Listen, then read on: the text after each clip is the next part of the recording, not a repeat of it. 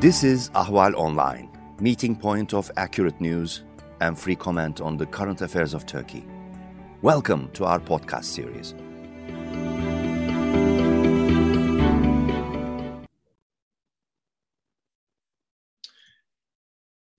Hello and welcome to Ahval podcast and video series. This is Hot Pursuit. I'm Yavuz Baydar and joining me today from Washington, D.C., Mr. Aykan Erdemir, Senior Director of Turkey Program with uh, Foundation for Defense of Democracies.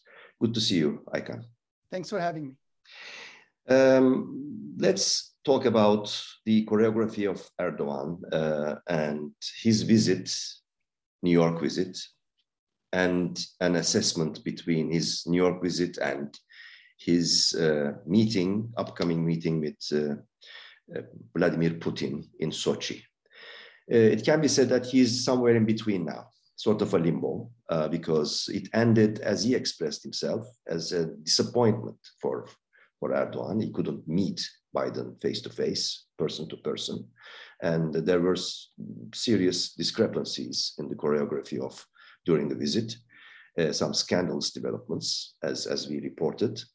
And now, a uh, critical point is uh, several issues that Erdogan uh, expressed in an interview with the ABC, for example. He escalated the S 400 issue, uh, stating that there should be a set, a new purchase of a new set uh, of S 400 missile systems from Russia Second, he demanded that the US pulls out its troops, its presence from Syria, as it did from Afghanistan. The third one uh, was basically both domestic and regional context uh, statement, which is, as he returned to Turkey, he said, there is no Kurdish issue to be dealt with in Turkey. So, um, just in a nutshell, uh, how should we assess all these all these developments. So is this a sort of a breaking point for, for Erdogan's uh, day-to-day based uh, foreign policy, especially with, with, the, with the United States and also with Russia? I think that the, the first take-home message from the developments of the last week is that for Erdogan, foreign and security policy uh, has come down to solely interpersonal relations. Because if you ask observers uh, in the United States, uh, they would probably see Erdogan's US visit as an embarrassment for the Biden administration, given the extent to which uh, Biden and his senior aides have been appeasing Erdogan on the heels of the US Turkish um, understanding concerning Afghanistan. Uh, since June, when Erdogan first offered Biden to assist with the uh, guarding and running of the Kabul International Airport, we have seen a complete silencing of the Biden administration's uh, human rights criticism toward Turkey. Uh, in fact, uh, senior US officials who used to refer to Turkey as a so called ally started referring to Turkey as an invaluable partner and a key NATO ally. And uh, during the last visit, we have seen the Turkish foreign minister meeting his counterpart and Erdogan's spokesperson meeting uh, the national security advisor uh, of the Biden administration. So, from that perspective, I think Erdogan could have perceived this as a win. But because everything boils down to that one photo opportunity that he would like to have with Biden, regardless of the content, meaning it could have simply been a photograph of the two presidents with no real substance to it, and Erdogan could have emerged happy.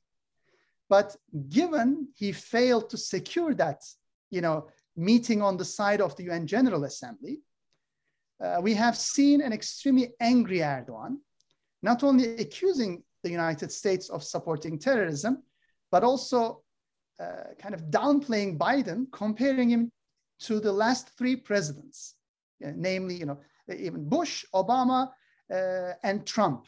Now that's quite a, a, humiliation coming from Erdogan.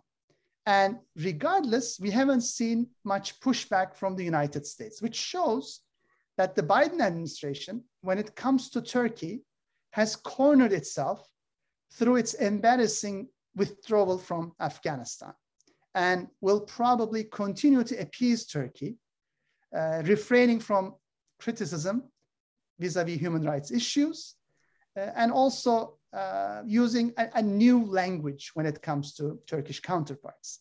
But at the same time, now Erdogan appears to be very confident in uh, on his way to Sochi to meet Russian President Putin. But on that front, I think he might be uh, he might be in a jubilant position that has no substance to it. That is, given Erdogan sees everything through the lens of interpersonal relations, and given that he has secured a one-on-one private meeting with Putin without any diplomats or official note takers, Erdogan already sees this as success. But ultimately, he could be walking into a trap in the sense that uh, Turkey's purchase of a second batch of the S-400 air defense system would definitely trigger a second round of CAATSA sanctions by Washington. Erdogan's negotiations of natural gas deals with Russia, which will expire this December, could also lead to an equally unfair gas deal for Turkey and a very lucrative one for Russia. Furthermore, we are seeing a, a, an increasing Russian pressure in Syria as Russian airstrikes repeatedly hit territories controlled by Turkish forces or Turkey's Syrian Islamist proxies.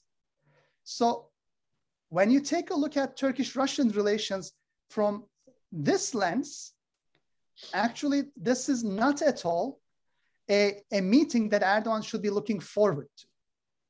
But simply because he will have a one-on-one meeting with Putin, he seems very eager and uh, pleased to run into a meeting which could prove to be extremely treacherous. Um, let's end with this this part. Um, I think there is a serious question mark there about Erdogan's demand that U.S. pull out from from Syrian territory, uh, and of course he refers this uh, in the context of what he calls terrorist organizations, which is the Syrian uh, YPG uh, and PYD uh, uh, forces, units. what kind of um, impact, excuse me, would this create on the American side? Would it have a counter effect uh, in terms of deepening the dialogue with the Syrian Kurds uh, for the Americans?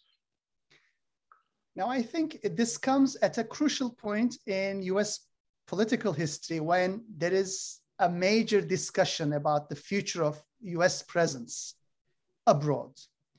Uh, and of all the US deployments around the world, one that has enjoyed the strongest bipartisan support has been the one in Syria.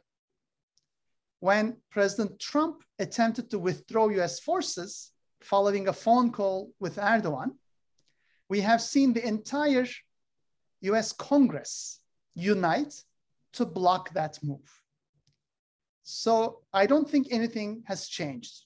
In fact, since the embarrassing Afghanistan withdrawal, I think there is even a stronger commitment to defending vulnerable minorities, genocide survivors in northern Syria.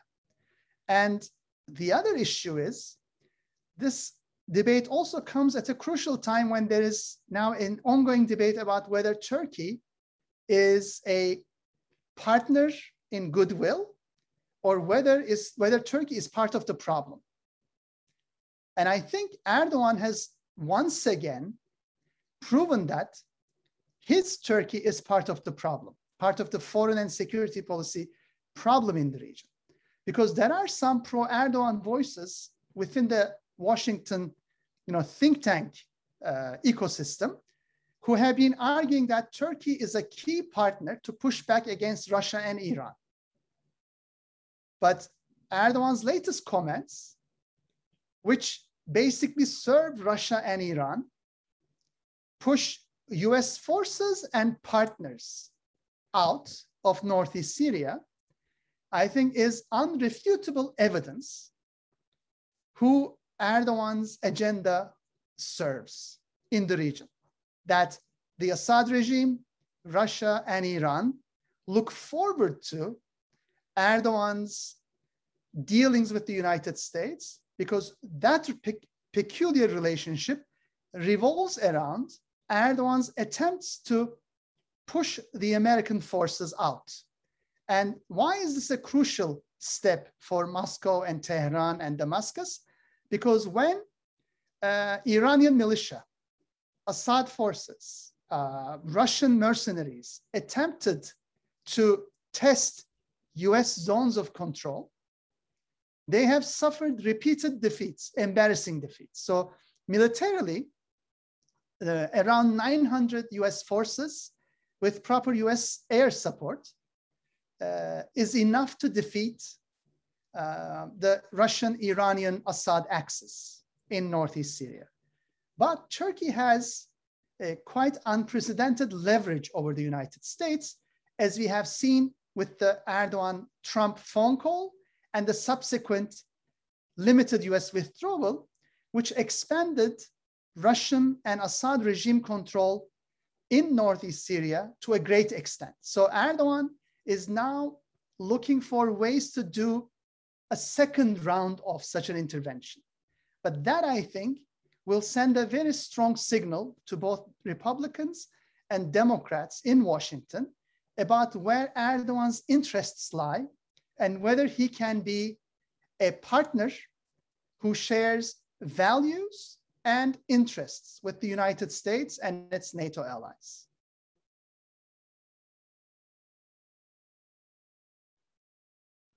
Aykan Erdemir, Syria's Senior Director Foundation of the Defense for Democracies, FDD, based in Washington. Thank you for these comments. Thanks for having me.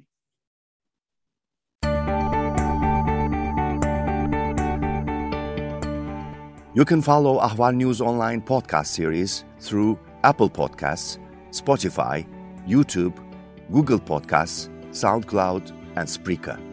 All you need to know about Turkey is here for your ears, mind, and attention. Thank you for listening to our podcast.